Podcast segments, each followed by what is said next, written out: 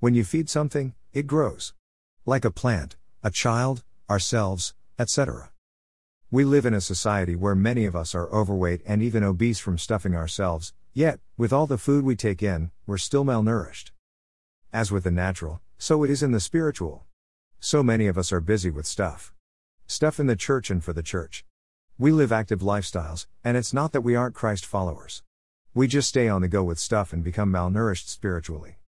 God takes a back seat to our families, careers, and even our personal need for a sense of accomplishment.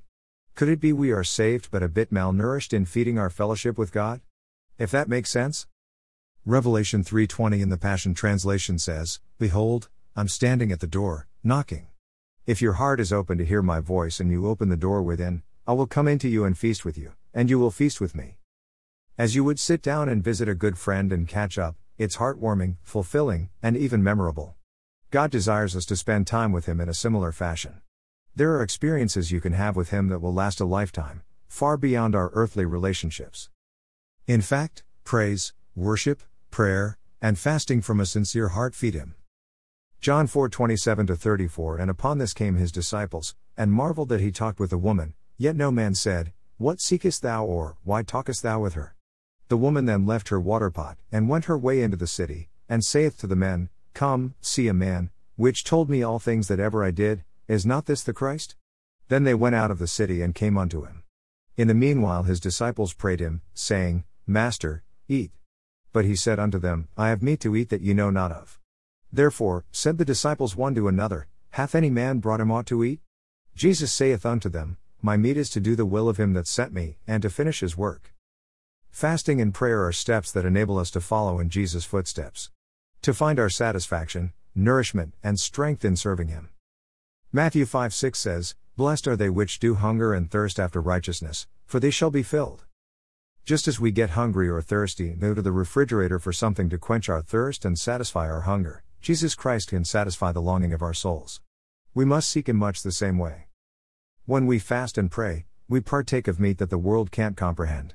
Yet, we are filled with meat that satisfies us with love, joy, peace, patience, contentment, boldness, focus, and a deep sense of fulfillment. Hungry people are desperate people. Just as natural food can give strength, stimulate the brain, and give life, so does spiritual meat. God is raising people with a deep sense of hunger for Him. Mark seven twenty-four to thirty "And from thence He arose, and went into the borders of Tyre and Sidon, and entered into an house, and would have no man know it, but He could not be hid. For a certain woman, whose young daughter had an unclean spirit, heard of Him, and came and fell at His feet. The woman was a Greek, a Syrophoenician by nation, and she besought Him that He would cast forth the devil out of her daughter. But Jesus said unto her, 'Let the children first be filled, for it is not meet to take the children's bread, and to cast it unto the dogs.'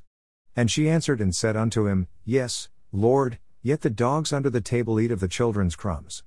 And He said unto her, 'For this saying go thy way, the devil is gone out of thy daughter.' And when she was come to her house, she found the devil gone out, and her daughter laid upon the bed." First, what a faith so strong that Jesus can't be hidden. Our desperate desire for the Lord shines a light on Him. People may feel you're crazy, but when God proves Himself because of your faith in Him, it brings Him glory. What is odd and unconventional about the Syrophoenician woman's request? It violates Jewish religious tradition for a woman, especially a Gentile woman, to approach a Jewish rabbi and make a request of him. So, in terms of breaking the rules, the Lord is moved by people who aren't afraid to break man's traditions to pursue Him. Jeremiah twenty-nine thirteen "And ye shall seek me, and find me when ye shall search for me with all your heart." Church service, Facebook Live, or watching preaching on T V alone as our whole means of spiritual nourishment is like snacking on cheese curls, chocolate milk, and ice cream alone. It will leave us malnourished. We've heaped into ourselves teachers having itching ears. Second Timothy four. We need other ingredients to help bring us complete spiritual nourishment. When we seek to please the Lord and dedicate ourselves fully to Him, it feeds Him and allows us to get the most out of our walk with the Lord. Do you want to know God's plans for you? Pursue God through fasting and prayer. Do you want open heavens over your prayer life as never before? Pursue God through fasting and prayer. Do you want a closer connection to the Lord and a greater understanding of His Word? Pursue God through fasting and prayer. Do you want to experience spiritual restoration, gaining your fire back for the Lord? Pursue God through fasting and prayer. Fasting and prayer in themselves can help you suppress fleshly appetites and be filled spiritually. You feed the Lord when you feed the spirit man over the flesh.